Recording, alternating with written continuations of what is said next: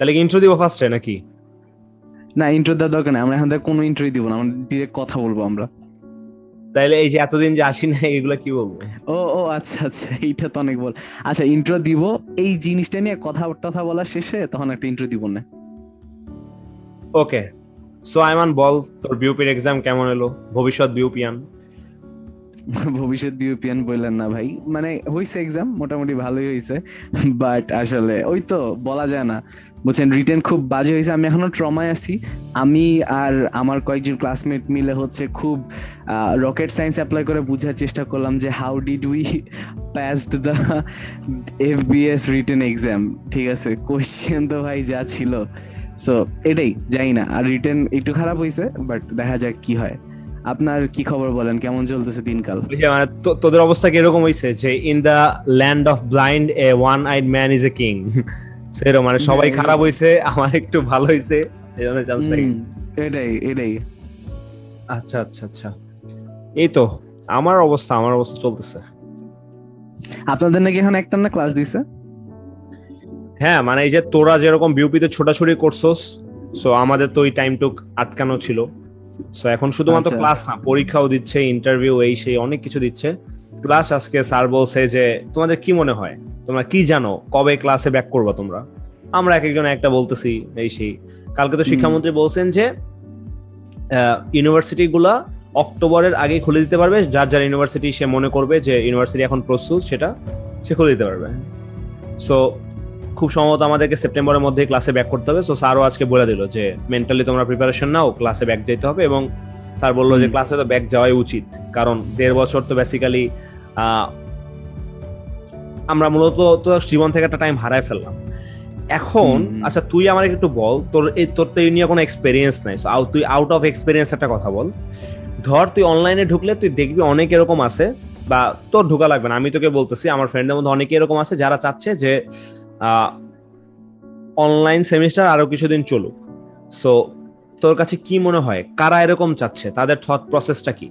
কারণ সবাই তো এটা টের পাচ্ছে যে আমার ইউনিভার্সিটি লাইফ শেষ হয়ে যাচ্ছে।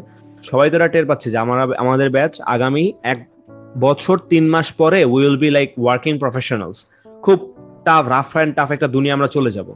এটা জানার পরেও ছেলে পেলে যেতে যাচ্ছে না। এটার পিছনে থট প্রসেস কি হইতে পারে বলে তোর মনে হয়? আচ্ছা এখন ব্যাপারটা হচ্ছে যে আমি একদম ফুল টাইম একজন অনলাইন স্টুডেন্ট হিসেবে বলি ঠিক আছে? ব্যাপারটা হচ্ছে যে আমার যেটা মনে হয় দুই ধরনের মানুষ মেবি এই জিনিসটাতে একটু নাখোশ যে কেন খুলে দিতেছে। এক হচ্ছে যারা ওই যে জুম কলে ভিডিও অফ করে ধুমসে ঘুমাইতে পারতো অ্যাসাইনমেন্ট দিলে হচ্ছে ধুমসে কপি করতে পারতো। তারপর হচ্ছে ধরেন যে কি বলে এই কোনো এক্সাম টেক্সাম হইলে খুব ফাস্ট গুগল করে সবকিছু অ্যান্সার ট্যান্সার দিয়ে দিতে পারতো। এই সম্প্রদায় হচ্ছে এখন মানে এই সম্প্রদায় তো আসলে ভাই আমার মনে হয় না যে শুধু এই অনেক বছর আগে ক্রিয়েট হয়েছে এমন না। আমার মনে হয় যে এই সম্প্রদায় শুধু এই জুম কলেজ জামানাতেই হচ্ছে ক্রিয়েট হয়েছে আসলে, বুঝছেন? মানে ফাঁকি মারার একটা স্কোপ বের করছে, তারপর হচ্ছে ওইটা আস্তে আস্তে নার্চার করতে করতে এখন অভ্যস্ত হয়ে গেছে। এখন ধরেন আপনাদের ক্ষেত্রেই যদি বলি, আপনাদের অ্যাসাইনমেন্ট থাকে প্রেজেন্টেশন থাকে, হাবিজাবি থাকে, এসব কিন্তু অনলাইনে করে ফেললে অনেক কিছু মানে অনেক কিছু যেমন এক্সপিরিয়েন্স করা হয় না, আমার যেটা মনে হয়, আবার অনেক কিছু থেকে রেহাই পাওয়া যায়। ওই সামনাসামনি অ্যাপিয়ার করা হ্যাঁ ওইটা ওইটা খুব টাফ কিন্তু এই যে জাস্ট এরকম বসে একটা প্রেজেন্টেশন দিয়ে দেয় কিন্তু খুব ইজি তো ওই যে যারা হচ্ছে একটু কমফোর্ট জোনে থাকতে ভালোবাসে, বা হচ্ছে যারা হচ্ছে এই দুই একটা চোরাই বুদ্ধি বের করে ফেলছে লাইফটাকে ইজি করার জন্য, তারা একটা হইতে পারে। আর সেকেন্ড আরেকটা হইতে পারে যে যারা একটু ইন্ট্রোভার্ট সোশ্যালাইজ করতে কম পছন্দ করে মিক্স আপ করতে কম পছন্দ করে, ভাবে যে কথা বলতে গেলেই ঝামেলা, কি বলতে গিয়ে না জানি কি বলে ফেলি। এই টাইপের মানুষরা মনে হয় চাইতেছে যে আচ্ছা এতদিন অফ ছিল চ্যাট করতাম, ভালোই তো ছিল, এখন ব্যাচমেটদেরকে ফেস করা লাগবে, কেমনে কি? আমার মনে হয় এইটাই হইতে পারে ভাই। একদম পুরা মানে আউট অফ নো এক্সপিরিয়েন্স বললাম, হালকা পাতলা জুম কল এক্সপিরিয়েন্স বা জুম ক্লাস করে যে এক্সপিরিয়েন্স সেখান থেকে বললাম। আপনি এবার আসলটা বলেন আপনার কি মনে আপনি তো দেখছেন পোলাপান আপনার আশেপাশে। এখন দেখ তুই যে কমফোর্ট জোন ক্রিয়েট মানে কমফোর্ট জোন না মানে মানে ওটা কি বলে? অল্টারনেটিভ ওয়ে বের করার কথাটা বললি এই অল্টারনেটিভ ওয়ে বের করার ব্যাপারটা কিন্তু সবার ক্ষেত্রে কনস্ট্যান্ট কারও হান্ড্রেড কেউ হান্ড্রেড পার্সেন্ট অল্টারনেটিভ ওয়েতে যাচ্ছে কেউ টেন পার্সেন্ট যাচ্ছে। বাট সবাই যাচ্ছে হাতে গোনা কিছু ছেলে পেলে বাদে যাদের মোরাল খুবই হাই বা যারা এরকম কিছু করতেছে না। আলটিমেটলি কিন্তু সবাই এটা খুবই এমিনেন্ট একটা ব্যাপার যে সবাই মোরালেস ট্র্যাক থেকে একটু বেরোচ্ছে। কখনোই হুম। ক্লাসরুমের এনভায়রনমেন্ট তুই অনলাইনে জুমে পরীক্ষার সময় অ্যাটলিস্ট ক্রিয়েট করতে পারবি না। এটা সম্ভব না বেসিক্যালি হ্যাঁ? তারপর একটা একটা কথা বলে না ভাই যে অনলাইনে স্কুল করানো সম্ভব বাট স্কুলিং প্রসেসটা আনা সম্ভব না। এক্স্যাক্টলি এক্স্যাক্টলি সো পরীক্ষার হলটাও কিন্তু একটা স্কুলিং প্রসেস এর অংশ। সো পরীক্ষার হলটা দেখা যাচ্ছে আনা যাচ্ছে না। এটা আরেকটা ইনফ্লুয়েন্সিয়াল ইনফ্লুয়েন্সার কি? যে তোর আমরা কিন্তু অনেক বেশি ধর গ্রেডিং বেস পড়াশোনা করি। লাইক আমরা কেউ কখনোই এভাবে চিন্তা করি না যে আমি ইউনিভার্সিটিতে চার বছর পড়লাম, তো আমি আসলে কি শিখলাম বা আমার লাইফে কতখানি ভ্যালু অ্যাড হলো বা আমি কত নতুন করে বা বড়ভাবে চিন্তা করতে শিখলাম। সবাই আলটিমেটলি সিজিপিএ জিজ্ঞেস করে। এখন আমাকে যখন মেজার করা হইতেছে সিজিপিএ দিয়ে, আমি তখন বড় করে চিন্তা করতেছি নাকি মাঝারি করে চিন্তা করতেছি, সেটা কিন্তু আমার প্যারামিটার না। সো আমাকে যখন কেউ জিজ্ঞেস করবে, তখন আমার নিজের মানিজ্যত আমার ফ্যামিলির মানিজ্যত বা আমার ফিউচার সেলফ এর জন্য যে জিনিসটা দরকার, সেই জিনিসটা গুছায় নেওয়ার একটা অপরচুনিটি আমি পাচ্ছি। Every one would like to মানে গ্র্যাপ দ্যাট অপরচুনিটি এটা হচ্ছে নাম্বার ওয়ান সো আমার কাছে মনে হয় সবাই ডিরেইলড কম বেশি স্কেলটা ডিফারেন্ট এখন তুই যেটা বললি, আমার কাছে মনে হয় এইটাই সবচেয়ে পারফেক্ট অ্যান্সার যে কারও যাদের ভার্সিটিতে মিনিংফুল ফ্রেন্ড সার্কেল নাই বা যারা ভার্সিটা ভার্সিটিটাকে একটা মেমোরি বানানোর কারখানা মনে করে না বা যাদের সোশ্যালাইজ করতে এনার্জি ড্রেইন হয়। যাদের মনে হয় যে আমি যখন দশটা মানুষের সাথে কথা বলতে যাব, ওর থেকে আমি এখানে চুপচাপ বসে একা একা আছি, এই জিনিসটা আমাকে বেশি কমফোর্ট দিচ্ছে। সো তাদের ক্ষেত্রে এটা বেশি। সো ইন্ট্রোভার্টেড জনসংখ্যাটা একটা বড় পোর্শন যারা চাচ্ছে ইউনিভার্সিটি না খুলুক। আর আমার কাছে মনে হয় যে ওই আরও কিছু কিছু ফ্যাক্টর কাজ করবে যে দেখা যায় যে ইন্ট্রোভার্ট ও এক্সট্রোভার্ট বাট ওর ভার্সিটিতে তেমন কেউ নাই, থাকে না? মানে ফেক হইতে পারে কিন্তু। যে তোর ভার্সিটিতে তোর একটা তোর মতো করে মানে লাইক মাইন্ডেড পিপলের অভাব। আমি বলতেছি না যে ভালো মানুষের অভাব। আমি জাস্ট বলতেছি লাইক মাইন্ডেড পিপলের অভাব। এর কারণে তোর হয়তো এমন হয় যে তুই যখন ভার্সিটিতে বসিস, গল্প করিস, তুই এই ইয়াটা ফিল করিস না যে you are gaining something you are making memories real memories ওইটা যারা ফিল না করে, তারাও হয়তো চাচ্ছে না। এইটাই মোরাললেস ঘুরে ফিরে এটাই আমার কাছে মনে হয়। ইউনিভার্সিটির কথা যেহেতু বললেন আপনি আমাকে একটু বলেন তো আপনাদের টিচাররা কি বলছে আমাদের ভাইবা নিয়ে? মানে তারা আমাদের ভাইবা টাইবা নিয়ে কেমন লাগছে আমাদের ব্যাচ ট্যাচ তোদের ব্যাচ নিয়ে অবজারভেশন হচ্ছে খুবই ডাইভার্স ব্যাচ ছিল। সারা বাংলাদেশের মোটামুটি সব জায়গা থেকে ছেলেপেলে আসছে। এর আগে এটা সারা নাকি কোনো ফেস করে নাই। প্রচুর রেজিস্ট্রেশন হয়েছে এটা একটা ব্যাপার। ওই যে বিউপি একদম সবার আগে ফর্ম ছাড়ছে। এত মানুষ তো জীবনে বিউপিতে এক্সাম দেয়নি জীবনে। এক্স্যাক্টলি ধর যেই ছেলেটা সাস্টের পরীক্ষা দিয়ে সাস্টে সেটেল হয়ে যেত সেও সিলেট থেকে এবার ঢাকা এসে পরীক্ষা দিতে। কারণ দিন শেষে মানুষ হচ্ছে পায়ের নিচে একটা ঠাই চায় বুঝছোস? তুই দেখবি অনলাইনে অনলাইনে ধর যারা স্ক্যামের শিকার হয় আমি একটু বিপথে চলে যাচ্ছে আয়মান বাই দ্য ওয়ে আমি জেনে শুনেই যাচ্ছি এবং তোকে বলেন বলেন। দেখবি যারা। অনলাইন স্ক্যামের শিকার হয় তারা হচ্ছে দেখবি যে সেটেলমেন্টের অভাব তাদের জীবনে খুব বেশি। যারা সেটেলড যারা জানে যে আমি নিশ্চিত তারা কিন্তু ওভাবে স্ক্যামের শিকার হয় না। আমার কাছে মনে হয় এটা শুধু- শুধুমাত্র শিক্ষার অভাব না এখানে তোর নিশ্চয়তা একটা বড় জিনিস। কারণ তুই তো এটা জানোস হয়তো তুই তো বই টই পড়ছোস বা অনেক কিছু জানোস অনেক কিছু খেলটেল করস বই জানাশোনা করস। তুই তো এটা জানোস যে আমাদের ব্রেন হচ্ছে সম্পূর্ণভাবে সার্ভাইভাল মুডে বানানো। মানে আমরা আমাদের ব্রেন হচ্ছে চায় যে আমরা যাতে সার্ভাইভ করি। আমাদের ব্রেন কিন্তু আর কিছু চায় না। একমাত্র ফোকাস হচ্ছে সার্ভাইভ করা। বাকিটা হচ্ছে ওর ওর জন্য এক্সট্রা বোনাস সো এই সার্ভাইভাল মুডটায় যখন টান পড়ে সাপোজ ধর করোনা আসছে, তোর ফাইন্যান্সিয়াল সার্ভাইভাল করতে তোর টাফ হচ্ছে। তখন মানুষ হচ্ছে ইয়া। যেমন আজকে সকালে আমি একটা ইয়া দেখলাম পোস্ট আমি শেয়ার দিছিলাম, পরে ডিলিট করে দিছি। কারণ আমি ওটার কমেন্ট সেকশনটা মূলত মানুষকে দেখাইতে যাচ্ছিলাম বাট শেয়ার দেওয়ার পরে কমেন্ট সেকশনটা ভাবে অ্যাপেয়ার করতেছিল না। বিকজ এটা একটা অ্যাড ছিল। অ্যাডের কমেন্ট সেকশন আসে না। পোস্টের কমেন্ট সেকশন আসে। তো আমি আমি ওইখানে গেলাম ওইখানে খুব আমি নাম বলব না কোম্পানির খুব সুন্দর করে লেখা যে এখান থেকে লোন নিতে পারবেন আপনারা। সো যাদের আর্থিক সমস্যা আছে বা যাদের যাদের ইনভেস্টমেন্ট অপরচুনিটি আছে সোজা কথা হইতেছে এইটা একটা ছোটখাটো ব্যাংক টাইপের যে লেন্ডার এবং বড়োয়ারকে এক করে দিচ্ছে এবং কোনো ঝামেলা নাই তেমন খুব বেশি। প্লাস হচ্ছে অনেক অল্প টাকার জিনিসপাতিও করা যায়। তুই এক হাজার টাকার লোন নিতে পারবি কথা বলতে। যেটা ব্যাংক থেকে সাধারণত তোকে দিবে না। আর ব্যাংকে অনেক ব্যাপার স্যাপার থাকে। সো যেই মানুষগুলা এইটার আচ্ছা এবার আমি কেমনে বুঝছি এটা সমস্যা আছে? কমেন্ট সেকশনে গেছি। আমি যদি একটা ভালো কমেন্টও পাইতাম আমি নিজের সান্ত্বনা দিতাম যে না বাকিরা ভুয়া। হান্ড্রেড পার্সেন্ট কমেন্ট হচ্ছে ভাই কেউ পা দিয়েন না ভাই মাপ চাই দোয়া চাই ভাই আমি এক হাজার টাকা দিছিলাম এমনও পাই নাই ভাই আমি দশ হাজার টাকা মেরে দিছে এই করছে সে করছে। এই। ওদের টার্গেট কারা ছিল? যারা হইতাছে এরকম ফাইন্যান্সিয়াল একটা সার্ভাইভাল ক্রাইসিসে আছে। ক্রাইসিসে আছে প্লাস ব্যাপারটা হচ্ছে এরকম যে যারা পায়ের নিচে একটু মাটি চায় যারা একটু নিশ্চয়তা চায় যে আমি এখন এক হাজার টাকা দিব দেখ মানুষ কিন্তু টাকা দিতে পারে।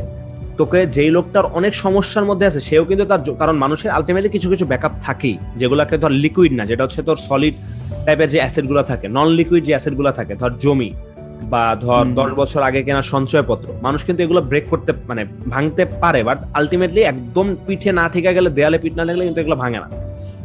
সো আলটিমেটলি ধর এই ব্যাপারগুলো যখন আসে যখন দেখে মানুষের নিশ্চয়তা দিতে পারবে তখন মানুষ করে ওইগুলো ভাঙা শুরু করে। ধৈর্য তোর এই যে ইয়ার যে কাহিনীটা পড়লাম আমরা ওই যে বান্ন হাজার টাকা বান্ন হাজার ডলার ইনভেস্ট করে একটা রেক্স আইটিতে ইনভেস্ট করে যে এমএ শিকার হলে পর আত্মহত্যা করল। দেখো প্রথমে ওর অবস্থা খুব খারাপ। প্রথমে সে এক হাজার ডলার দিছে পরবর্তীতে সে এক লাফে বান্ন হাজার ডলার দিছে মানে একান্ন হাজার ডলার দিছে যেটার মূল্যমান ধর চার চার লাখ টাকা চার লাখ টাকাই তাই গেছে না? নাকি চল্লিশ লাখ টাকা সরি একচল্লিশ হ্যাঁ। একচল্লিশ বিয়াল্লিশ লাখ টাকা। দেখ ওই ছেলেটার কিন্তু এমনি আর্থিক সমস্যা ছিল বাট সে একচল্লিশ লাখ টাকা জমা করে ফেলছে জমি টমি বেচে। কেন বেচ কেন বেচছে? একচল্লিশ লাখ টাকা কেউ লিকুইড করে এত সহজ ব্যাপার? একচল্লিশ লাখ টাকা লিকুইড করা নন লিকুইড থেকে একটা কারণে করছে। যে একটা সেটেলমেন্ট ছিল। সে সেটেলমেন্টটা কি? প্রথম মাসে ওকে এইটি পার্সেন্ট ইয়া দেওয়া হয়েছিল। রিটার্ন দেওয়া হয়েছিল। এক হাজার টাকা থেকে আঠারোশো টাকা পাইছে। সো এইটি পার্সেন্ট রিটার্নটা কন্টিনিউয়াসলি প্রত্যেক মাসে আসা হচ্ছে একটা খুব ভালো রকমের সেটেলড হওয়ার একটা উপায় তাই না? যে আমি প্রত্যেক মাসে আমি এইটি পার্সেন্ট পাবো। তার মানে চল্লিশ লাখ টাকার এইটি পার্সেন্ট কত হয়? অলমোস্ট তোর বত্রিশ লাখ টাকা মতো হয়। বত্রিশ হ্যাঁ এরকম। এটাই। ওর কাছে চিন্তা করছে আমার আর কিচ্ছুই করা লাগবে না। সারা জীবন আমার কিচ্ছু করা আমি আর দশটা জমি কিনতে পারব এখানে এইভাবে এক বছরের মধ্যে। সো এটাই। এই সার্ভাইভাল মুডের আমার একটা এক্সাম্পল মনে পড়ল এটা হচ্ছে হ্যাঁ। এই যে কিছুদিন আগে ই অরেঞ্জের একটা স্ক্যাম হইল না এই ই অরেঞ্জের স্ক্যামটাতে হচ্ছে এক মহিলা হচ্ছে ওনার মানে স্বামীর সাথে ঝগড়া টগড়া করে শ্বশুর বাড়ির সাথে ঝগড়া টগড়া করে তার কাবিনের টাকা আনাইছে যে, না, আমি কাবিনে যে টাকা পাই, ওটা আমার এখন দেন, আমার লাগবে। খুব ঝগড়া টগড়া করে ফ্যামিলিতে অনেক ঝামেলা টামেলা করে, সে কাবিনের টাকা আনছে, সে তার জুয়েলারি বিক্রি করছে, সে তার স্বামীর জমি জমাগুলো বিক্রি করছে, বিক্রি করে বলছে যে, আমি তোমাকে এগুলো আবার রিটার্ন করে দিব, এই এই সমমূল্যমান টাকা, তুমি আমাকে টাকাটা দাও। এরকম করে সে প্রায় তিরিশ থেকে বত্রিশ লাখ টাকা জমায় ই অরেঞ্জে ইনভেস্ট করছে। এখন ই অরেঞ্জের ব্যাপারটা আমি জানি না। মানে এরা সবাই তো আসলে স্ক্যাম এক একজন, এক এক স্টাইলের স্ক্যাম আবার। মানে ই অরেঞ্জের কি জানি ভাউচার ওরা সেল করে, বুঝছেন? আপনি যত টাকা দিবেন, অত টাকার এগেনস্টে ভাউচার দিবে আপনাকে। ওই ভাউচার দিয়ে কি জানি হাবি যাবি ওরা করে। বাট স্ক্যাম সহজ কথায়। সো ওই মহিলা হচ্ছে এরকম তিরিশ, বত্রিশ লাখ টাকার ভাউচার টাউচার কিনে, ই অরেঞ্জ তো পালাইছে। এই মহিলা এখন পুরো শ্বশুর বাড়ির কাছে ছোট হয়ে গেল। তার স্বামীর সাথে সে এত ঝগড়া করল এই একটা ইনভেস্টমেন্ট করার জন্য। তার পারিবারিক মানে সে হচ্ছে একটা পোস্ট দিছে পরে। মানে এইটা হচ্ছে আমি দেখছিলাম প্রলয় হাসান ভাই নামে একজন ভাই আছে। উনি আবার এসব এইসবের খুব খোঁজ খবর রাখে, ওনার পোস্ট টোস্ট আমি দেখি। তো উনি দুইটা পোস্ট কোলাজ করে দিছে। একটা পোস্টের উপরে সেটা হচ্ছে স্ক্যাম হওয়ার চার থেকে পাঁচ মাস আগে ওই মহিলা বলতেছিল যে এই মাসে কি ই অরেঞ্জ নতুন কোনো ভাউচার দিবে আপনারা কি জানেন? আমি অনেক কষ্ট করে কিছু টাকা জোগাড় করছি, এগুলো আমি ইনভেস্ট করতাম। যারা জানেন কমেন্ট বক্সে জানাবেন। আর তার নিচের পোস্টটাই হইতেছে, ওই ই অরেঞ্জের গ্রুপটাতেই কিন্তু সেম দুইটা পোস্ট ওই নিচের কোলাজের ছবিটাতে হচ্ছে এখানে উনি বলছে যে, আমার এই, এইখান থেকে মানে আমি যে আপনাকে ইনফরমেশনগুলো দিলাম, এটা ওনার পোস্টে লেখা ছিল যে, আমি এখান থেকে এত টাকা, এখান থেকে এত টাকা, এই সব জায়গাগুলো থেকে নিয়ে ইনভেস্ট করছি, এখন এরা আমার টাকা নিয়ে পালাইছে। আমার না আছে কোনো মানে অর্থনৈতিক সাপোর্ট না আছে আমার ফ্যামিলিয়ার লাইফ আমার সবকিছু ধ্বংস করে চলে গেছে, এখন আমি কোথায় যাব?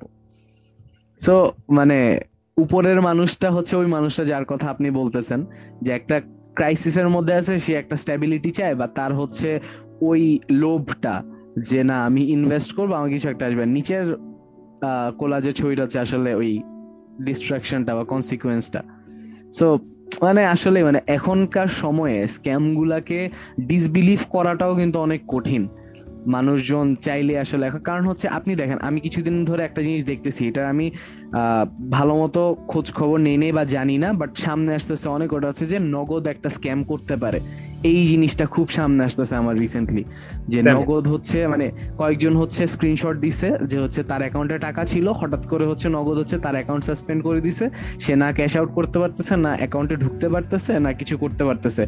ম্যানুয়ালি তারপর হচ্ছে ইয়া করে কিছুই করতে পারতেছে না। তারপর এই পড মানে পডকাস্টটা স্টার্ট করার আগে আমি যখন ফেসবুক স্ক্রল করতেছিলাম প্রলয় হাসান ভাই কয়েকটা পয়েন্ট বলছিল এক হচ্ছে যে নগদ যে সবসময় বলে যে তারা হচ্ছে ডাক বিভাগের একটা ইয়া এমএফএস বা হচ্ছে মনিটারি ওই ইয়া সিস্টেম এইটা আসলে একটা ভুয়া কথা।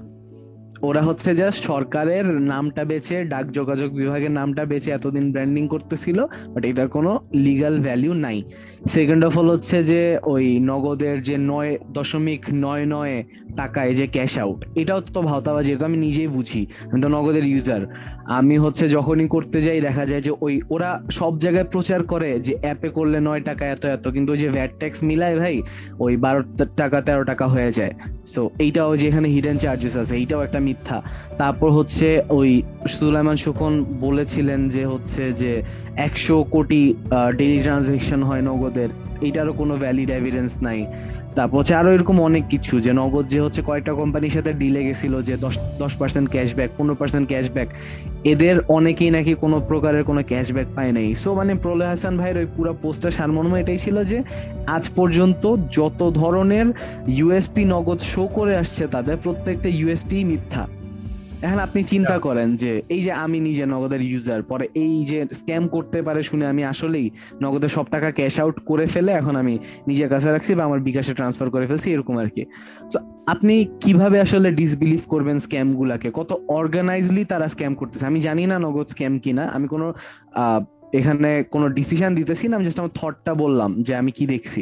তো আমি জানি না আসলে নগদ স্ক্যাম কিনা কিন্তু আপনি চিন্তা করেন ইভেনচুয়ালি যদি নগদ স্ক্যাম হয় আপনি চিন্তা করেন যে সুলেমান সুখন কিছুদিন আগে ইউএসএ তে গিয়ে নগদকে রিপ্রেজেন্ট করছে, নগদ ইউএস ফান্ডিং পাইছে হাবি জাবি অনেক কাহিনী।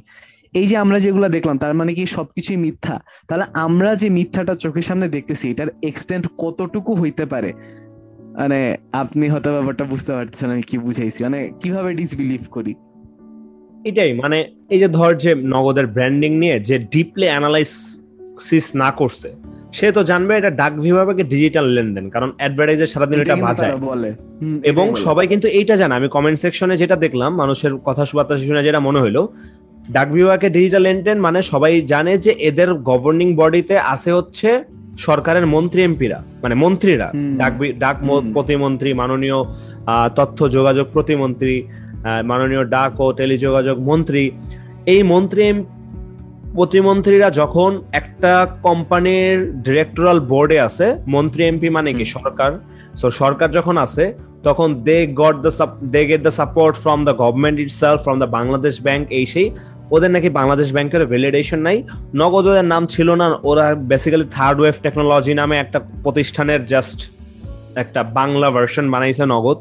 আসলে এটা কিছুই না। সো আমি যতটুকু যা জানলাম আমার তেমন কোনো আইডিয়া নেই। আমি জাস্ট মানুষকে মিসলিড করব না। বাট আমি যেটা শুনতেছি বা যেটা নগদের বিরুদ্ধে যে কয়েকটা পয়েন্ট বেরোচ্ছে পয়েন্টগুলো আমার কাছে বেশ ভ্যালিড লাগতেছে। এইভাবে চিন্তা করে যে আর যারা লিখছে তারা কিন্তু ভাই ওই যে প্রুফ দিয়ে দিছে পুরা।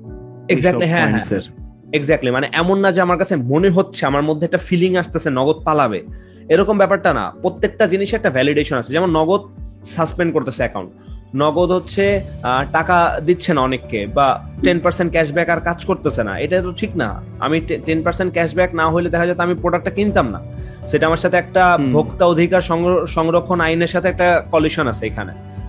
এটা বাংলাদেশ সরকারের কোনো ব্যাপার কোনো অঙ্গ সংগঠন এটা করতে পারে না। সো এটা বাংলাদেশ সরকার সরকারের অঙ্গ সংগঠন না people has to know that but এটা তো আসলে এখন এখন জেনা তো আসলে লাভ নাই। মানুষ যা ইনভেস্ট করার সাথে করে ফেলছে। মানুষ প্রচুর পরিমাণে ইনভেস্ট করছে নগদের পিছনে জাস্ট শুধুমাত্র এটা চিন্তা করে। কারণ কি দেখ মানুষ কেন কেন কেন কেন এই ইয়ার কাজটা করে? এই সঞ্চয়পত্র কেনা বা বন্ড কেনা কাজটা করে। জাস্ট শুধুমাত্র তোরা যখন ফাইন্যান্স পড়বি ইনশাল্লাহ তখন এটা পড়বি যে ফাইন্যান্সের একটা বেসিক সূত্র হচ্ছে high risk high return low risk low return so Bangladesh সরকার যেমন লো রিস্ক এদের রিটার্নও লো বাট বাংলাদেশ যেহেতু খুব বেশি একটা আপ অ্যান্ড ডাউন কান্ট্রি এখানে রিস্কটা অনেক বেশি পদে পদে মানুষ একটু লো রিস্কটা প্রেফার করে। এই জন্য কিন্তু মানুষ এখনও সঞ্চয়পত্র কিনে, মানুষ কিন্তু এখনও ধর গভর্নমেন্টের বন্ড কিনে, এখনও বিল কিনে, অনেক কিছু কিনে।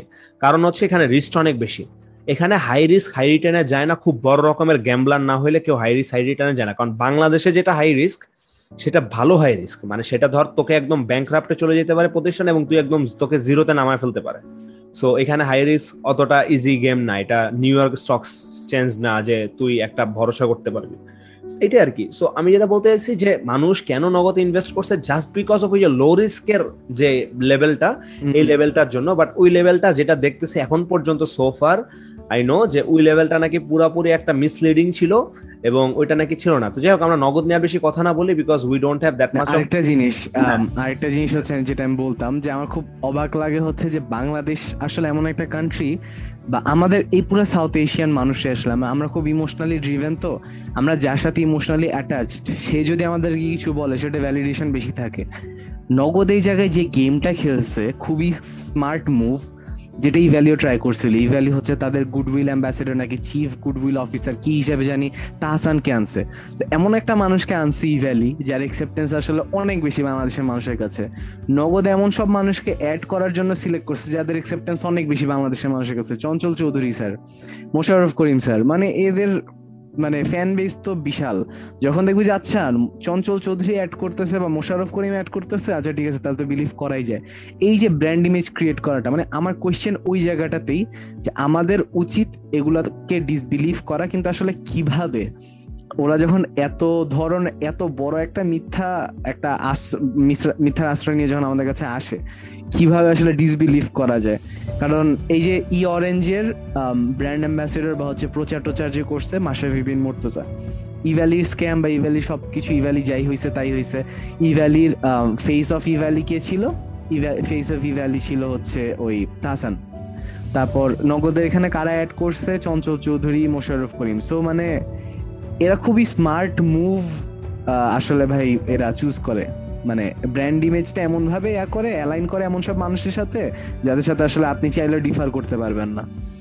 আচ্ছা এবার আমি তোকে একটু ডিসবিলিভের পয়েন্টটা বলি আমার সাইড থেকে, সেটা হইতেছে ডিসবিলিভ তুই যদি নগদেরটা নগদেরটা যদি চিন্তা করি, এখানে ডিসবিলিভ করার একটাই মাত্র উপায় আছে, সেটা হচ্ছে তোকে নগদ নিয়ে ডিপলি জানতে হবে। যেদের মালিক প্রতিষ্ঠান কারা, এদের গভর্নিং বডিতে কারা কারা আছে, এদের স্টেক হোল্ডার কারা গভর্নমেন্ট কত পার্সেন্ট স্টেক ধরে আছে বাংলাদেশ ব্যাংকের কাছে ওদের দায়বদ্ধতা লাইবিলিটিস কিরম পরিমাণে আছে এবং বাংলাদেশ ব্যাংক কতটা ওদেরকে ডিরেক্টলি রেগুলেট করতেছে? যেহেতু ওরা বাংলাদেশ সরকারের প্রতিষ্ঠান সো বাংলাদেশ ব্যাংক ওদের সাথে খুব ডিরেক্টলি ল্যাবো একটা কমার্শিয়াল ব্যাংকও কিন্তু বাংলাদেশ ব্যাংকের সাথে খুব ডিরেক্টলি মানে বাংলাদেশ ব্যাংক তো একটা ক্লোজ একটা থাকে না একটা mother organization for all the monetary bodies বাংলাদেশের বা ফাইন্যান্সিয়াল অর্গানাইজেশন একটা মনিটরি সো নগদ তো তাইলে একদম বাংলাদেশ সাথে, বাংলাদেশ ব্যাংকের সাথে ক্লোজলি কাজ করার কথা। এই কানেকশনটা কতটা ক্লোজ সুপারভিশন কতটা হচ্ছে, এগুলো তোকে জানতে হবে। নগদের মালিককে, এটার ইনভেস্টমেন্ট আসতেছে থেকে হ্যাঁ এটা সফটওয়্যারটা বানাইছে কে? এটা কি সরকারি সফটওয়্যার এ টু আই বানাইছে, নাকি এটা বিদেশি কোম্পানি বানাইছে? সো এইগুলো অ্যানালাইজ করে নগদ সম্পর্কে তো ডিসিশন আসতে হইতো, যেটা আসলে বাংলাদেশে অনেক মানুষই বুঝবে না, যেটা হয়তো যারা কন্টেন্ট ক্রিয়েট করতেছে বিজনেস নিয়ে তো তাদের হয়তো একটা লাইবিলিটি লাইবিলিটিস বলব না মানে তারা যদি মানুষকে ওপেন আপ না করে তো মানে তারা যদি সিম্পলিফাই কেউ না করে দেয় তাহলে মানুষ এটা হয়তো জানবে এটা আশা করাটা খুব টাফ সো নগদের ব্যাপারটা এরকম। বাকি যে কয়টা আছে E Orange F Orange G Orange H Orange আমার কাছে মনে হয় এখানের একটা ব্যাপারে খুব কমন তুই দেখ যেটা হচ্ছে একটা বিজনেস মডেলের বাইরে গিয়ে লুক্রেটিভ একটা অফার ক্রিয়েট করা যেটা একটা বিজনেস মডেলের মধ্যে আসে না। যেমন ধর ডিসকাউন্টের ব্যাপারটা। সো একটা কোনোদিন একটা প্রোডাক্ট ফিফটি পার্সেন্ট ডিসকাউন্টে দিয়ে তুই একটা সাস্টেনেবল বিজনেস মডেল ক্রিয়েট করতে পারবি না, এটা সম্ভব না। এটা সম্ভব, তোর যদি ম্যানুফ্যাকচারিং কস্ট তোর অ্যাডমিনিস্ট্রেটিভ কস্ট সেলিং এক্সপেন্স সবকিছু মিলে তুই যদি একটা পণ্যের দাম যদি তুই চল্লিশ পার্সেন্টে রাখতে পারোস, তুই দশ পার্সেন্ট ওই ইয়াকে কোম্পানিকে দিলি, না, দশ সরি আরও কম। তিরিশ পার্সেন্ট সাপোজ তুই সব ধরনের কস্ট মিলে তিরিশ পার্সেন্টে আসলো, একদম ডিস্ট্রিবিউশন আসার আগ পর্যন্ত সব কস্টে তিরিশ পার্সেন্ট কভার হয়েছে, যে বুঝিস কিন্তু, তিরিশ পার্সেন্ট মানে কিন্তু হিউজ মানে তোকে এক লাখ টাকা জিনিস ত্রিশ হাজার টাকায় বানায় ফেলতে হবে। দশ পার্সেন্ট তুই হ্যাঁ। ওদেরকে কমিশন দিলি দশ পার্সেন্ট ই কমার্স ব্র্যান্ড হিসেবে তুই রাখলি বাকি পঞ্চাশ পার্সেন্টে মানে তুই পঞ্চাশ পার্সেন্ট এভাবে ডিসকাউন্ট দিলি তুই। এইটা করা কি সম্ভব? এইটা যদি করা সম্ভবই হইতো আমার কথা হইতেছে ভাই আপনারা যারা আমার কথা শুনতেছেন একটু চিন্তা করেন।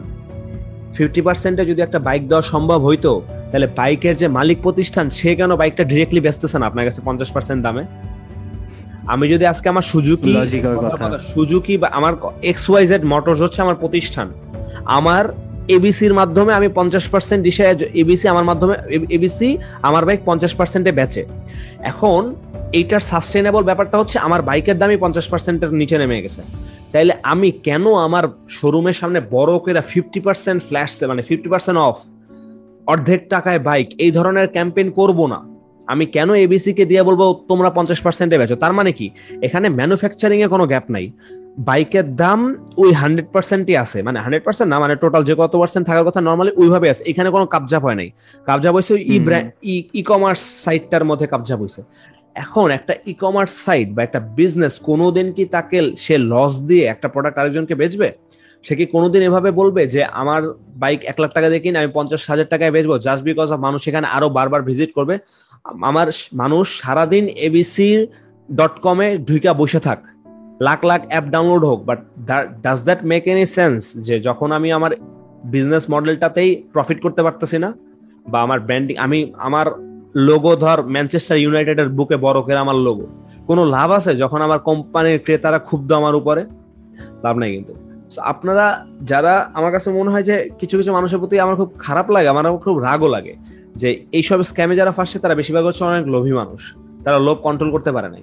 তারা ইদার ইনভেস্টমেন্ট করার জন্য লোভ হয়েছে দশটা বাই একটা একটা বাইক অর্ডার দিছে অথবা নিজের জন্য একটা অনেক ছেলে পেলে টিউশনি করে আমার ফ্রেন্ডই আছে টিউশনি করে কষ্ট মষ্ট করে একটা বাইক কেনার জন্য দিছে জাস্ট বিকজ অফ স্টিল ওই ওর ফিফটি পার্সেন্ট একটা বাইকের ফিফটি পার্সেন্ট টাকার ইকুইভ্যালেন্ট যে টাকা ওই টাকারও দাম আছে বাইক ওই স্টুডেন্ট ও টিউশনি করে। সো ওই টাকাটাও সে হারাইতে বসতেছে। আমার কথা হইতেছে ভাই আলটিমেটলি এটা একটা লোভের খেলা ছিল। আপনারা যারা যারা ফার্স্টছেন তারা বেসিক্যালি একটা লোভ করছে, নেই। লোভের, লোভে পাপ পাপে মৃত্যু বলে না, সো লোভে পাপ হয়েছে পাপে এবার মৃত্যু না, পাপে এবার সাফার করতেছেন। যদি এই যাত্রা আপনারা বেঁচে যান, শুভকামনা থাকল প্লাস আপনারা যদি বেঁচে যান, তাহলে খুবই ভালো, ভবিষ্যতে এই ধরনের কিছুতে জড়ান না। বাট একটু চিন্তা করে দেখেন যে এখানে আসলে আপনি কোনোভাবেই ব্যাপারটাকে জাস্টিফাই করতে পারবেন না। ওই কোম্পানির সিও লাইভে এসে যেগুলো বলে, ভাই, আমি নিতে পারি না। মানে এটা কোনোদিন সম্ভব না যে অর্ডার আসতেছে আসতেছে আসতেছে দেখা ব্যাপারটা একদিন মাথা ঘুরে দাঁড়াবে। আরে ভাই রে ভাই আমার আমার কোম্পানির পাঁচশো কোটি টাকা লাইবিলিটিস আছে ওটারে কি বলে? দেনা আছে ঠিক আছে? এখন এই পাঁচশো কোটি টাকা তো আর দেনা আছে। আমার এই পয়েন্ট থেকে অনেক অর্ডার আসতেছে তো লাভ কি? ওই পাঁচশো কোটি টাকা আমি কীভাবে তুলবো? ওই পাঁচশো কোটি টাকা তুলতে হইলে আমাকে কি প্রত্যেকটা প্রোডাক্টে অনেক টাকা লাভ করতে হবে না? ধর ওইটার জন্য করতেছে না। ওয়েট কর। ধর আমি একশো এক কোটি পণ্য বেচছি প্রত্যেকটা পণ্যে আমি অ্যাভারেজে অ্যাভারেজে পাঁচশো টাকা করে লাভ করছি। অ্যাভারেজ কারণ বাইকে তো লাইভ অনেক বেশি হবে গ্রোসারিতে লাভ অনেক কম হবে। আমি অ্যাভারেজে পাঁচশো টাকা করে লাভ করছি তাহলে আমার পাঁচশো টাকা কোটি টাকা ইয়া হইল। তাহলে হিসাব মিলে গেল। আমি যখন এক কোটি প্রোডাক্ট পাঁচশো কোটি টাকায় বেচছি পাঁচশো কোটি টাকা যখন লাভ করছি প্রত্যেকটা প্রোডাক্ট থেকে তখন আমার এই লাইবিলিটি এই যে দেনাটা হয়ে গেল দেনাটা ফিক্সড হয়ে গেল রাইট তখন আমার পুরো সাইকেলটা ইয়া হলো। বুম, যারা এই পাঁচশো কোটি টাকা দেনাটা খাইছেন কেমনে? আপনি ডিসকাউন্ট দিয়ে। যারা আপনার এখানে আসে ডিসকাউন্ট নিতে, তারা কি আপনার প্রত্যেকটা প্রোডাক্ট অ্যাভারেজে পাঁচশো কোটি টাকা আপনাকে প্রফিট দেওয়া জীবনে প্রোডাক্ট কিনবে? তারা আসছে আপনার কাছে, আপনি ডিসকাউন্ট দেন, অর্ধেক দামে দেন তার জন্য। আপনি যদি একটা প্রোডাক্ট দশ টাকা বেশি রাখেন, আপনার কাছে কেউ কিনবে না বিকজ আর অন্য কারও কাছে যাবে। কারণ কি? কারণ আপনার প্রতিষ্ঠানের হাই রিস্ক আপনার কাছে কেউ কিনবে না। Unless otherwise you have you have an extreme value proposition যেটা ওদের ক্ষেত্রে হয়েছিল যে ফিফটি পার্সেন্ট ডিসকাউন্ট এটা একটা এক্সট্রিম ভ্যালু প্রপোজিশন এইটার জন্য মানুষ তিন মাস বসে থাকতেও রেডি মানুষের মন কত হুইমসিকাল এমন তুই চিন্তা কর। মানুষ দুই মিনিট লেট সহ্য করতে পারে না গালি দেয়। বাট শুধুমাত্র এই টাকা কম দেখে মানুষ তিন মাস চার মাস দশ মাস ওয়েট করতেছে। অনেক আছে দুই বছর হয়ে গেছে এখনও এখনও সে তসবি টিপে আর আল্লাহ করে এবং সে খুব পজিটিভ যে একদিন আলো আলো ঢুকবেই। ঘরে একদিন আলো আসবেই। আমি যে ইভ্যালির ইয়া সাপোর্ট গ্রুপের মতো যে আলহামদুলিল্লাহ পাঁচ মাস পরে চাল পেলাম। আলহামদুলিল্লাহ পাঁচ মাস পরে চাল পেলাম। খুবই ভালো লাগতেছে। পাঁচ মাস পরে চাল পাইছি কয়দিন চাল না খাইছিলাম আমি আটা খাইছি সবাই। সো এই হোক এই জন্য ফার্দার কথা বলার দরকার আমার কাছে মনে হয় যে আল্লাহ তালা আমাদেরকে আমি শুধুমাত্র এইসব স্ক্যাম স্ক্যাম না অনলাইনে অনেক ব্যাপার স্যাপারই চলে যেখানে আমরা অনেক ইজিলি ব্রেন ওয়াশ হই এবং ইজিলি আরেকজনকে নিজেকে ম্যানুপুলেট করার জন্য ওপেন আপ করে দেই। যে ভাই আমার আসেন আমাকে ম্যানুপুলেট করেন। আমার কাছে মনে হয় যে ভাই at the end of the day you have an amazing মানে মেশিন হেয়ার যেটা আল্লাহ তালা আপনাকে দিছে। এই মেশিনটা কোনোভাবেই রিপ্লেস করতে পারবে না কোনো ইউটিউব ভিডিও মানে এটা যে অ্যানালিটিক্যাল অ্যাবিলিটিটা আছে, সেটা আপনি কোনো মানুষের কথায় পাবেন না। এবং আপনার স্বার্থ দিন শেষে আপনার কাছে, যে আমার আপনাকে বুঝাচ্ছে, সেও কিন্তু একটা লাভ তার আছে। কোনো না কোনো একটা ইনহারেন্ট কিন্তু তার একটা মোটিভ বা লাভ থাকতে পারে। আপনি কাকে বিশ্বাস করবেন? যেহেতু অলরেডি আপনি ধরা খাওয়া। এইটাকে ইউজ করেন একটু চিন্তা করেন যে ভাই এই টাকাটা আসলে পঞ্চাশ পার্সেন্ট কমে আমাকে কীভাবে দিচ্ছে? দুনিয়াটা কি সস্তা হয়ে গেছে? ধর তেলের দাম মাঝখানে পঞ্চাশ পার্সেন্ট কি ষাট পার্সেন্ট ড্রপ করছে করোনা যখন শুরু হয়েছে ওইটা একটা ফ্যাক্টর যে বাংলাদেশ বিমানের হেডকোয়ার্টারের বাইরে পলিথিনে করে তেল বেচতেছে পঞ্চাশ পার্সেন্ট কম দামে। কারণ কি? তেলের দাম পানির কাছাকাছি চলে আসছে জন্য তেল কম দামে বেচে দিতেছে জাস্ট বিকজ অফ ইনভেন্টরিতে পচন না ধরে। এইটা একটা জাস্টিফাইড কেস যখন আমি দেখব যে ওয়াই তেলের দাম এখন বাজারে বিশ্ববাজারে কত? যখন আমি দেখব অ্যাকচুয়ালি ড্রপ করছে তখন আমি একটা রিলেট করতে পারব। বিশ্ববাজারে তেলের দাম কম তার মানে বাংলাদেশেও কম তার মানে বাংলাদেশে তেল বিমান বাংলাদেশ এয়ারলাইন্সের সদর দপ্তরের পাশে পলিথিনে করে দিচ্ছে। This is relatable this is justifiable but out of no যে প্রোডাক্টটা আমি নর্মাল পৃথিবীর সব জায়গা থেকে এক লাখ টাকা কিনতেছি সেই সেম প্রোডাক্টটা একটা মাত্র প্রতিষ্ঠান আমাকে পঞ্চাশ হাজারে দিচ্ছে। এটা হাউকাম এটা কীভাবে হইতে পারে? এই জিনিসটা যদি আপনারা কেউ আপনারা যদি চিন্তা করতেন তাহলে মনে আজকে এই দিন দেখা লাগতো না। এনিওয়ে আমরা অন্য টপিকে যাই আমরা মনে অনেক বেশি স্ক্যামি হয়ে গেছি। আইমান আমি আমি আসলে ছিলাম হচ্ছে তোদের ভাইবার এক্সপিরিয়েন্সে তাই না? হ্যাঁ হ্যাঁ। আচ্ছা এটা কেন বললাম? কারণ হচ্ছে যে এটা কেন জিজ্ঞেস করলাম? কারণ হচ্ছে আপনি যে ওই দিন লাস্ট দিন যখন দেখা হয়েছে ওই দিন বলতেছিলেন যে হচ্ছে আপনাদের ওই ভাইভাতে টিচাররা নাকি হচ্ছে সবাই বলতেছে আপনাকে আপনাদেরকে বলছে যে আমাদের নাকি সবাই অন্টারপ্রেনার হইতে চায় কেউ চাকরি করতে চায় না। এক্স্যাক্টলি মানে টিচাররা বলতেছে দুইটা জিনিস কমন একটা হচ্ছে সবাই বিবিএ জেনারেলে পড়বে দুই হচ্ছে সবাই অন্টারপ্রেনার হবে। এখন ব্যাপারটা হইতেছে যে আমাদের ব্যাচেও তো ছেলে পেলে এখন আমি জানি না যে এরা কি হবে কারণ এটা জানার জন্য আমাকে আরও চার বছর ওয়েট করতে হবে। এরা অ্যাকচুয়ালি কি হয় এটা দেখে। এখন আমি আমার ব্যাচের এক্সাম্পলটা যদি দেই আমার ব্যাচে ধরলাম আমি নাইনটি পার্সেন্ট ছেলে পেলে বলে নাই। ফিফটি পার্সেন্ট ছেলে পেলে বলছে আমি অন্টারপ্রনার হব বাট আমি যখন ক্লাসে বসে আশেপাশে তাকাই আমি কিন্তু এত লোক পাই না যারা অন্টারপ্রনার হবে। তো আমার কাছে মনে হয় কি এইটা একটা অন্টারপ্রনার আমার কথায় কেউ কষ্ট পাবেন না। এইটা কাইন্ড অফ একটা সেলফ ডিসিপশন যে অন্টারপ্রনার বা কোনো কিছু শিখা বা কোনো একটা কিছু তৈরি করার চেষ্টা করা এটার মাঝখানে একটা ফ্লাফি ব্যাপার আছে। যে ব্যাপারটার কারণে আপনি নিজে, নিজেকে ডিলে করতে পারেন নিজের গোলের দিকে যাওয়ার জন্য। মানে ইউ আর মানে তুই একটা জব করিস নাইন টু ফাইভ এটা তো খুব টেনজিবল একটা ব্যাপার। ইদার তুই জব করতেছিস তোর একটা ডেজিগনেশন আছে তোর একটা কোম্পানি আছে তুই কোম্পানির এমপ্লয়ার তুই মাসে একটা টাকা পাইস এত ঘণ্টা শ্রম দিস ব্যাপারটা খুব টেনজিবল বাট এই ব্যাপারটা সেলফ ডিসিপশন কি হবে? যে থাকে না বাঙালি বলে না যে দেখতেছি এই এটা ফোন দে ভাই এটা পারবেন? দেখতেছি জানাব এই সেই I will call you later I will get back to you এই ব্যাপারগুলো কি বলতো? এই ব্যাপারগুলো কি কখনো I will get back to you corporate dictionary বলে একটা ব্যাপার আছে। সো কর্পোরেট ডিকশনারি এরকম বলে যে when when someone says I will get back to you তার মানে হচ্ছে সরি ইটস নট হ্যাপেনিং এটা নো হ্যাঁ এটাই this is indirect no when someone is saying you যে ইয়া your speech was pretty good that মানে হচ্ছে you have lot to improve so এখানে অনেক ব্যবসা ব্যাপার আছে। আমার কাছে মনে হয় এই যে জার্গনগুলো আমরা ইউজ করি, যে we want to create something I want to be entrepreneur I want to want I want to build the next big thing এখানে অনেক ফ্লাফি ব্যাপার স্যাপার থাকে, এখানে অনেক সেলফ ডিসিপশন থাকে। আমার কাছে মনে হয় যে অনেক ক্ষেত্রেই ছেলে পেলে জাস্ট নিজের এই মুহূর্তে একটা রেসপন্স করতে হবে, বা এই মুহূর্তে একটা অ্যাকশন নিতে হবে, বা এই মুহূর্তে একটা এম ঠিক করতে হবে। এই হ্যাসেলটাকে জাস্ট পোস্টপন করার জন্য অনেকে বলে যে আই এম ক্রিয়েটিং ব্যাপার আছে। আরেকটা ব্যাপার আছে। এই মুহূর্তে নিজেকে বুঝ দিয়ে রাখতে হবে যে I am walking towards something big exactly মানে I am I am not lost I am on the track somehow I am on the track of exactly আমার মনে হয় যে এইখানে অনেক বড় একটা ব্যাপার আছে। ব্যাপারটা এইটা যে হচ্ছে যে আমরা অন্টারপ্রেনারশিপটাকে এত বেশি গ্লোরিফাই মানে দুইটা জিনিস সাইমালটেনিয়াসলি হয়েছে একটা হচ্ছে অন্টারপ্রেনারশিপটাকে গ্লোরিফাই করা হয়েছে আরেকটা হচ্ছে যে চাকরি করার ব্যাপারটাকে খুবই ছোট করে দেখানো হয়েছে এখন ইন আ লজিক্যাল ওয়ার্ল্ড সবাই যদি অন্টারপ্রেনার হয়, সে অন্টারপ্রেনারের আন্ডারে কাজ কারা করবে? তাই না? মানে চাকরিটাকে যদি আমরা ছোট করে দেখি তো ওই অন্টারপ্রেনারশিপ সরি মানে ওই এন্টারপ্রাইজগুলা কখনো তো বড়ই হবে না যদি না কিছু মানুষ ওটাকে চাকরি করে ফুয়েল আপ করে, ওটাকে সাপোর্ট দেয়, তাই না? আমার মানে যেটা মনে হয় যে ওই কালকে খালিদ ফারহান ভাইয়ের একটা ভিডিও দেখতেছিলাম মানে উনি খুব মজার কথা বলছে, যে অনেকেই হচ্ছে ভাবে যে ফ্রিল্যান্সিং করে আমি হচ্ছে ইন্ডিপেন্ডেন্ট ঠিক আছে? আমার আর কোনো ইয়া বাধা ধরা জব নাই। কিন্তু বেসিক্যালি ফ্রিল্যান্সিং মানে আপনি অনেকগুলা জব করতেছেন। মানে আপনার একটা জব না আপনি অনেকগুলো জব করতেছেন। ইউএস এর কারও জব করতেছেন আয়ারল্যান্ডের কারও জব করতেছেন বাংলাদেশি কারও জব করতেছেন ইন্ডিয়ান কারও জব করতেছেন। টাইম জোন ডিফারেন্ট আপনি ফ্রিল্যান্সিং ফ্রিল্যান্স কেন? কারণ আপনার ইচ্ছা মতো আপনি করতেছেন আপনি জবই করতেছেন। সো এটা আর আরেকটা বড় মিথ এটা পুরো আলাদা ডিসকাশন যে অনেকে ফ্রিল্যান্সিংটাকে নিজের কিছু একটা করা বলে মনে করে। এটা অনেক বড় একটা ফ্রিল্যান্সিং এর দুইটা ব্যাপার জাস্ট তোকে একটু ইন্টারাপ্ট করি। ফ্রিল্যান্সিং এর দুইটা ব্যাপার তুই জাস্ট সিলেক্ট করতে পারতেছিস। একটা হচ্ছে তোর বস কে হবে আর তুই কখন কাজ করবি। এছাড়া কিন্তু কোনো কিছু তোর ইয়া নাই। মানে তোর ইচ্ছা মতো না। এটা খুবই ইম্পর্টেন্ট একটা ইনপুট দিছেন। মানে এইটা ছাড়া আমি তো চাকরি করতেছি। চাকরি করা খারাপ না একদমই খারাপ না। কারণ থাকে অনেকে, আমি দেখছি যে হচ্ছে যাদের ইচ্ছাই থাকে যে হ্যাঁ আমি একটা কোম্পানিতে, আমি কোনো কোম্পানি তৈরি করব না, আমি একটা কোম্পানিতে যাব, ওই কোম্পানিটাকে বড় করে হচ্ছে আমি কন্ট্রিবিউশন দিয়ে বড় করব। থাকতেই পারে। অনেককে হচ্ছে আমি আস করছি যে, ভাই, আপনার লাইফে এম কি? কি করতে চান? আমি একটা এমএনসিতে নিজেকে খুব বড় একটা পজিশনে দেখতে চাই, যে ওখানে আমি একটা ভ্যালু অ্যাড করতেছি।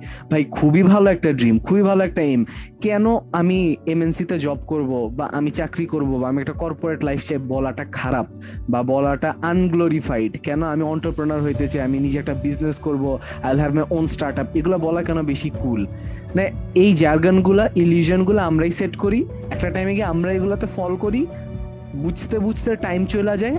পরে দেখা যায় যে আমাদের পিছে যারা আছে লাইনে নেক্সট জেনারেশন বা হাবি যাবি তারাও হচ্ছে এগুলাতে আবার ফল করে। মানে ইটস আ সাইকেল তা আমার মনে হয় যে এই যে নিজের কিছু করতে চাওয়া অন্টারপ্রেনার হইতে চাওয়া, একটা স্টার্ট আপ দাঁড় করানো, এই ব্যাপারগুলো খুবই নর্মাল এগুলাও নর্মাল আর আমি একটা চাকরি করতে চাই, আমি একটা এমএনসিতে ভ্যালু অ্যাড করতে চাই এগুলো আসলে নর্মাল মানে একটা আপনি চিন্তা করেন, একশো দশ জনের ভাইবা যদি নিয়ে থাকে আপনার টিচার তার মধ্যে একশো জনের যদি বলে, আমি অন্টারপ্রেনার হইতে চাই। ভাই, একশো দশ জনের মধ্যে একশো জন যদি অন্টারপ্রেনার হয়, চাকরি করবে কে?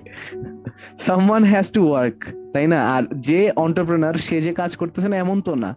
আমরা সবাই ইকুয়াল স্কেলে আসি সবাই মানে যে যে, যার যার লাইনে ইকুয়াল এফোর্ট দিয়ে যদি কাজ করি, আমার তো মনে হয় না যে কোনো কাজই আনগ্লোরিফাইড সব কাজই গ্লোরিফাইড এক্স্যাক্টলি এবং আমার কাছে মনে হয় যে আমার কাছে বুঝছ কোন জিনিসটা খুব বেশি অ্যাট্রাকটিভ লাগে লুক্রেটিভ লাগে যেটা খুব পারপাসফুল একটা জব মানে জব না মানে যেটা খুব পারপাসফুল একটা উইশ লিস্ট ধর যে কেউ যখন বলতেছে যে আমি I will do something but আমি বুঝতেছি যে ওই ব্যাপারটার মধ্যে তেমন কোনো একটা পারপাস নাই।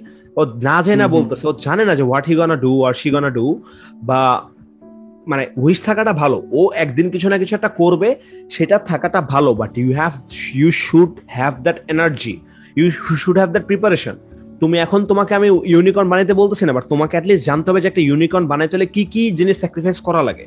Are you ready for that এখন ইউনিকর্ন বানাইতে যাইতেছো ইউনিকর্ন বানানোর প্রসেসে যাবা প্রসেসটা কিন্তু খুব তিতা ভাই।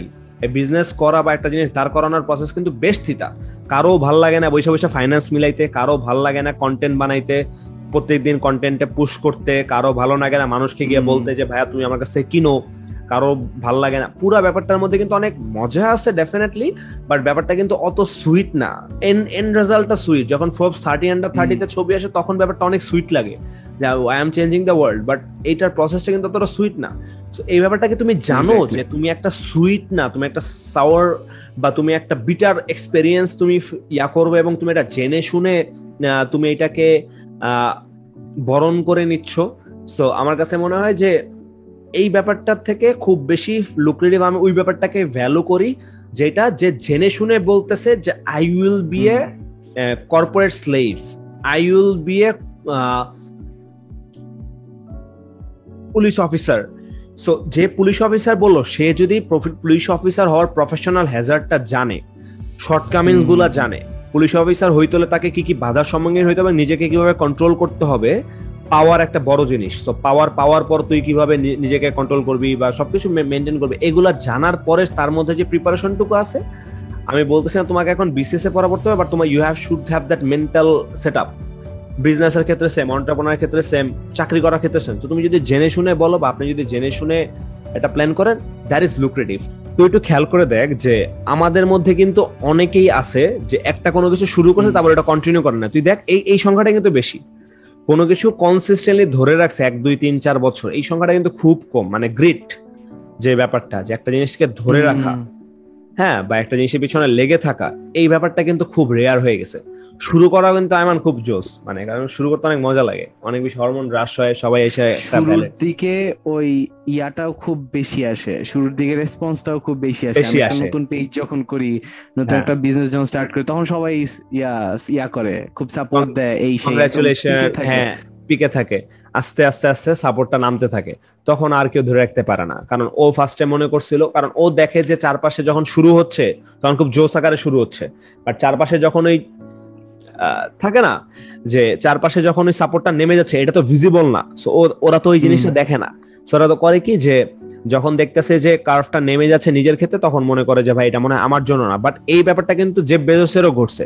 জেব বেজোস একসময় গিয়ে প্যারা খাইছে। জ্যাক মার ক্ষেত্রেও ঘটছে। অ্যামাজন সরি ও হচ্ছে ধর ওই ওদের যে আলিবাবা আলি হ্যাঁ, হ্যাঁ। আলিবাবাও কিন্তু একটা টাইমে মানুষের কাছে অনেক বেশি ব্যস্ট হয়েছে বাট বলছে যে আলিবাবার মতো একটা জিনিস ইন্টারনেট কি ভাই? ইন্টারনেট কেউ চালাবে?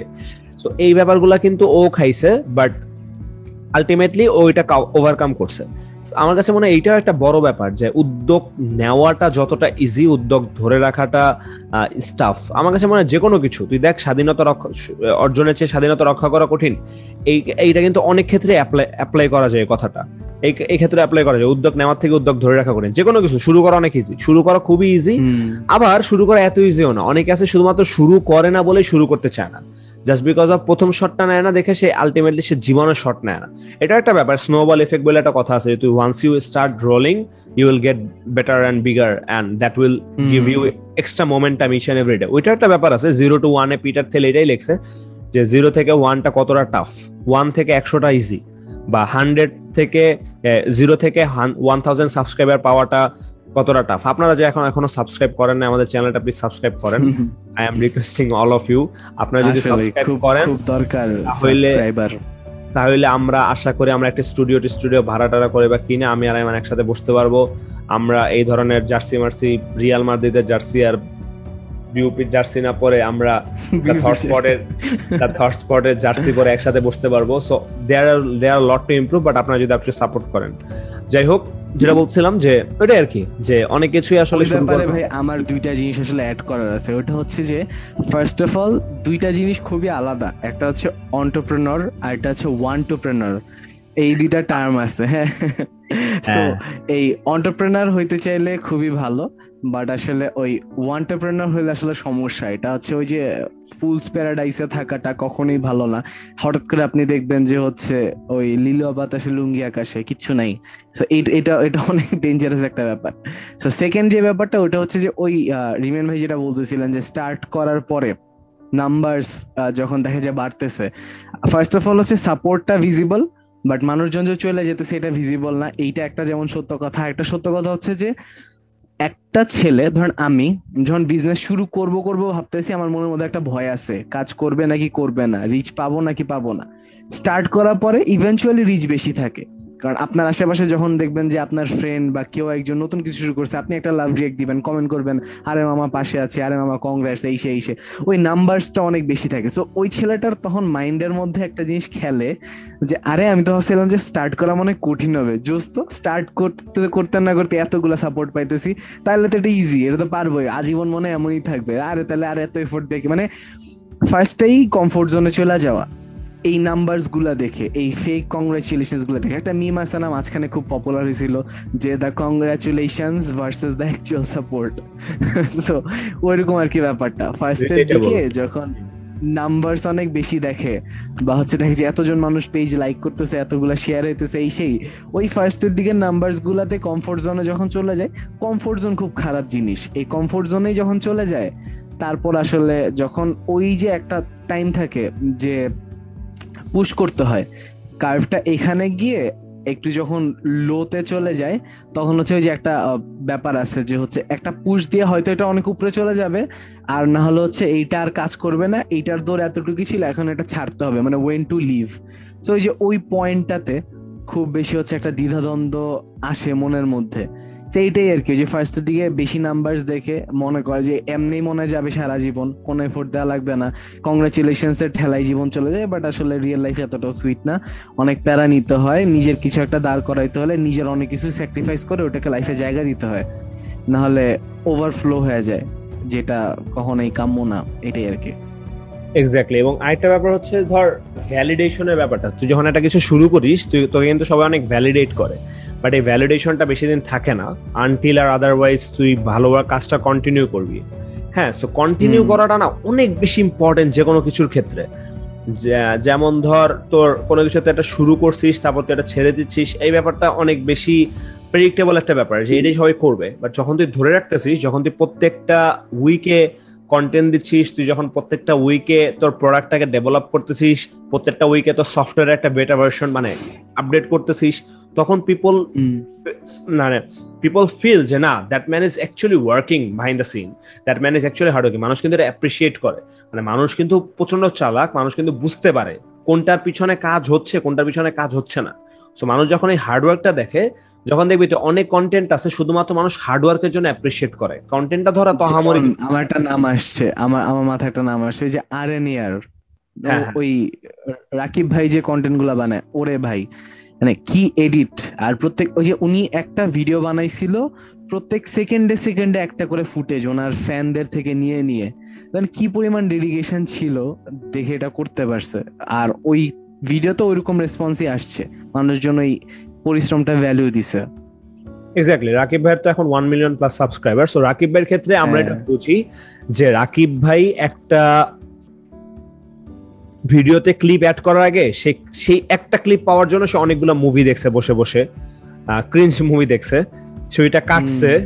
একটা বড় মুভি কাইটা ওই ছোট ছোট দুই তিন সেকেন্ডের ক্লিপ বানানো ইজ নট এ ভেরি মানে খুব সুইট জব ওইটাকে জায়গা মতো বসাইছে।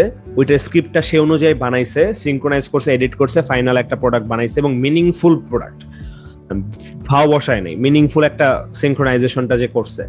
সো মানুষ এটা টের পাই দেখে মানুষ এটা ভ্যালু করে। এটা আসলে তুই কখনো কেউ অডিয়েন্স মুখে বলবে না যে ভাই আপনি তো অনেক কাজ করছেন। বাট ওইটা মানুষ করে ভিতরে যে না এইটার পিছনে অ্যাকচুয়ালি এফোর্ট দেওয়া হয়েছে সো আমার এটা আপনাদের জন্য একটা আউটকাম হইতে পারে পডকাস্টের যে আপনি যদি ভালো কাজ করেন এবং আপনি যদি কষ্ট করেন ওইটার একটা না বেনিফিট আপনি পাবেনই। মানুষ ব্যাক অফ দ্য মাইন্ডে ধরে ফেলবে আপনাকে যে আপনি কি পরিমাণে ফটোটার প্রতি দিচ্ছেন। আবার উল্টাটা আপনি যদি লামসাম করেন মানুষ বুঝবে যে খুব প্রচণ্ড বিরক্তি ভরে বা কোনো ধরনের কোনো ডেডিকেশন ছাড়া এই জিনিসটা লামসাম আকারে বানাইছে জাস্ট কন্টেন্ট দেওয়ার জন্য সে দিছে তার কোনো তেমন কোনো ইচ্ছা মিচ্ছা নাই এবং ও মনে মনে করতেছে আমরা ঝাঁপায়া পড়ব বাট আসলে এটা হয় না। সো এটাই আর কি দেখবি অনলাইনে জিনিসের রিলিজিয়াস প্রুফ আছে যে কষ্ট করলে আসলে ওটা একটা আউটকাম আসছে আর কোনোভাবে কাজ টাজ করে ফেলে আসলে ওইটার কোনো লং রানে গিয়ে কোনো আউটকাম আসে না। এক্স্যাক্টলি এক্স্যাক্টলি সো আমার কাছে মনে হয় যে দিন শেষে it's all about hard work আমি একটা জিনিস যেটা কমন আমি প্রচুর সাকসেসফুল মানুষের গল্প শুনছি লাইফ স্টাডি করছি এটা করছি একটা টেক ওয়ে জাস্ট সবার সাথে শেয়ার করি। কমন জিনিসটা হইতেছে একটা হচ্ছে খুব হার্ড ওয়ার্কিং তারা দুইটা দুই নাম্বার টু হচ্ছে তারা খুব ডিসিপ্লিনড নাম্বার থ্রি হচ্ছে নাম্বার থ্রি আর টু একই। থার্ড নাম্বার থ্রি হচ্ছে কন্টিনিউশনটা বা তাদের মধ্যে প্রোগ্রেস যে তারা কখনো ডাউনওয়ার্ডেও যায় নাই সমান্তরালও যায় না তারা প্রতিটা জিনিস প্রীতম ভাই একটা কথা বলছিল ওয়াটার শোতে আমার এখনও মনে আছে। যে ফার্স্ট গান হিট হইতে হবে সেকেন্ড গান ফার্স্ট গানের থেকেও হিট হইতে হবে। কারণ হইতেছে আপনি যখন ফার্স্ট গান দিয়ে যদি তখন ফুলফিলিং সেলফ ফুলফিলিং প্রফেসিতে পড়ে যান সেকেন্ড গানে যদি একটু ডাউন হয় মানুষ মনে করবে যে না। আর ফার্স্ট গান হয়তো এমনি স্পেশাল আমরা এতক্ষণ যেটা বললাম। সো আলটিমেটলি বুঝবে যে না অ্যাকচুয়ালি ফিউচার নাই সো থার্ড গানের জন্য আপনার জন্য কেউ ওয়েট করবে না। সো আলটিমেটলি কি হচ্ছে? কেউ আপনাকে সাবস্ক্রাইব করবে না। মানুষ সাবস্ক্রাইব কখন করে? যখন মানুষ চায় যে এই জিনিসটা নেক্সট যখন আমার চোখে পড়বে। মানে someone from this something from this creator should appear to my eyes এটাই তো মানুষের সাবস্ক্রাইব করার মেন লক্ষ্য। সো আলটিমেটলি যখন মানুষ চাবে না আপনি সাবস্ক্রাইব পাবেন না বা আপনি কোনো ধরনের ইয়া পাবেন না। সো আলটিমেটলি আমি এটাই বলতে চাচ্ছি যে ডিসিপ্লিন হার্ডওয়ার্ক অ্যান্ড কন্টিনিউশনটা অনেক বেশি। কমন সেটা আপনি একটা স্পোর্টসম্যান দেখেন কন্টেন্ট ক্রিয়েটর দেখেন যা দেখেন পৃথিবীর যে কোনো ধরনের যে মানুষ যারা যাদের নিজের বলার মতো একটা গল্প আছে এটা কমন একটা। এক্স্যাক্টলি এটাই। আর আমরা যেহেতু কন্টিনিউশন নিয়ে কথা বলতেছি ভাই আমাদের অডিয়েন্সের জানার অনেক বড় একটা রাইট আছে কেন আমরা এতদিন কন্টেন্ট বানাইনি কোনো গেস্ট যে আমাদের চয়েস করে না এই কষ্টটা আমরা কীভাবে বুঝাই মানুষদেরকে? কোনো মাইয়া আমারে চয়েস করে না কোনো গেস্ট আমারে চয়েস করে না। আমার লাইফে কি আছে? আমার লাইফে কিছু আছে আদৌ? আপনার আপনার ভিডিওতে আমি একজনের আদর্শ দেখতে পারতেছি। ওই যে আপনার পিছনে ক্যামেরা স্ট্যান্ড আপনি আর দুই দিন পর আপনার মাইকও আপনার হাতে চলে আসবে। আরে ভাই মাইক টেক আসবে না হাতে। স্ট্যান্ডই ভালো। ভাই অসম্ভব। মাইক হাতে নিয়ে দাঁড় করানো। আচ্ছা যাই হোক সো আমরা আসলে রিভিল করি অ্যাকচুয়ালি আমরা কোথায় ছিলাম। সো বেসিক্যালি আইমানের, আমরা যেহেতু ভিডিও শুরুতে আমরা বিউপি নিয়ে কথা বলছিলাম সো আইমানের বিউপিতে ভর্তি পরীক্ষা ছিল ভাইবা ছিল। Ayman has done really well his result processing সামনে দিয়ে দিবে ইনশাল্লাহ সবাই ওর জন্য দোয়া করবেন যাতে ওর মনের আশা পূরণ হয় আল্লাহ রহমতে। So basically that was about the gap এবং ইনশাল্লাহ উই আর প্রমিজিং যে উইল বি কিপ কন্টিনিউইং আমরা কখনোই ছেড়ে দেবার কোনো মানসিকতায় ছিলাম না বাট ভর্তি পরীক্ষা বা অ্যাডমিশন টেস্ট লাইফের একটা বড় পার্ট এটার ক্ষেত্রে কোনো ধরনের কোনো প্যারাদায়ক পার্ট খুবই প্যারাদায়ক হ্যাঁ এক্স্যাক্টলি বাট আমরা চেষ্টা করব will be trying to do better আপনাদের যদি কোনো ধরনের কোনো সাজেশন থাকে যে কাকে এখানে আনা যায় বা আপনাদের কোনো ধরনের কোনো গেস্টের সাথে পরিচয় থাকে বা কারও থট আমাদের থট স্পটটাকে আরও বেশি এনলাইটেন করবে বলে আপনার কাছে মনে হয় please leave a comment below অথবা আমাদেরকে ইনবক্সে জানাতে পারেন will try our best so এটাই আর কি সো আমরা অনেক কিছু নিয়ে বেসিক্যালি সে কথা বললাম আমরা যদি একটু রিক্যাপে যাই আমরা স্ক্যাম নিয়ে বললাম বিউপির ভাইবা নিয়ে বললাম উইটার একটা থট প্রসেস নিয়ে বললাম সো অন্টারপ্রেনারশিপ নিয়ে বললাম ওয়ান্টারপ্রেনারশিপ নিয়ে বললাম তারপর কন্টিনিউশন সেলফ ইয়া আমি জানি না এটা টাইটেল কি হবে, খুব প্যারা হবে এটা টাইটেল বানাইতে, এবং তোর থামনেল বানাইতে খুব প্যারা হবে সো আমি জাস্ট দুইজনের ছবি অ্যাড করে দেব এখানে। এক হচ্ছে মিস্টার বই বইয়ের ছবি অ্যাড করে দিব, আর মিস্টার রাসেলের ছবি অ্যাড করে দিব থামনেলে আচ্ছা, আমরা কি তাইলে আমরা স্ক্যাম করলাম? আচ্ছা বেসিক্যালি আমরা আরেকটা এপিসোড করি চল। আমরা একটা এপিসোডে আমরা কোনো ই কমার্স বিশেষজ্ঞ বা ফাইন্যান্স বিশেষজ্ঞকে নিয়ে আমরা স্ক্যাম নিয়ে আরেকটু আলোচনা হওয়া দরকার। কারণ আজকে আমরা ডেডিকেটেডলি আলোচনা করতে পারি নাই। এটা নিয়ে আমরা একটা ডেডিকেটেড আলোচনা করব। স্টিল আমরা এই এপিসোডটা স্ক্যাম স্ক্যামের ইয়া থামনেলে বা টাইটেলে রাখব। যাতে আপনাদের যাদের আগ্রহ আছে আমাদের জাস্ট কিছু নুব থট শুনতে পারেন। আমরা চেষ্টা করব কোনো এক্সপার্ট থট শুনতে সো দ্যাট ওই ব্যাপারটা আরও বেশি মানে থাকে না আমাদের রিয়েল লাইফে অনেক বেশি আর কি আপনাদেরকে যে এইসব জিনিস নিয়ে ডিল করে সে আসলে আমাদের কোয়ারি গুলার অ্যানসার দিতে পারবে। এক্স্যাক্টলি এক্স্যাক্টলি ওইটাই আর কি। সো এই তো আর কি। আপনারা সবাই ভালো থাকবেন আমাদের সাথে থাকবেন। ইনশাল্লাহ আমরা খুব কন্টিনিউ করা ট্রাই করব আনলেস আদারওয়াইজ এখন থেকে আমরা ঠিক করছি যে আমরা ইউটিউবে কন্টেন্ট দিব। সো আমাদের ফেসবুকে খালি ট্রেলারটা যাবে বা হ্যাঁ। হচ্ছে ইন্ডিকেশনটা যাবে যে কি আসতেছে সামনে বাট আমাদেরকে দেখতে হলে ইউটিউবে আসতে হবে। এবার কোনো ছাড় নাই। সাবস্ক্রাইব না করে যদি গেছেন থট দা বন্ধ করে দিব একদম। ব্যবসা ব্যবসা ছেড়ে দেব। আপনারা যদি আমাদেরকে চয়েস না করেন আমাদের হ্যাঁ। করার নাই কিন্তু আমাদের অন্য কিছু চয়েস করতে হবে লাইফে এইটাই আচ্ছা আল্লাহ হাফেজ সবাই ভালো থাকবেন। অনেক অনেক ভালো থাকবেন আমাদের সাথে থাকবেন চ্যানেলটাকে সাবস্ক্রাইব করবেন। আর ইয়া দেখা হবে নেক্সট ভিডিওতে সে পর্যন্ত আল্লাহ হাফেজ।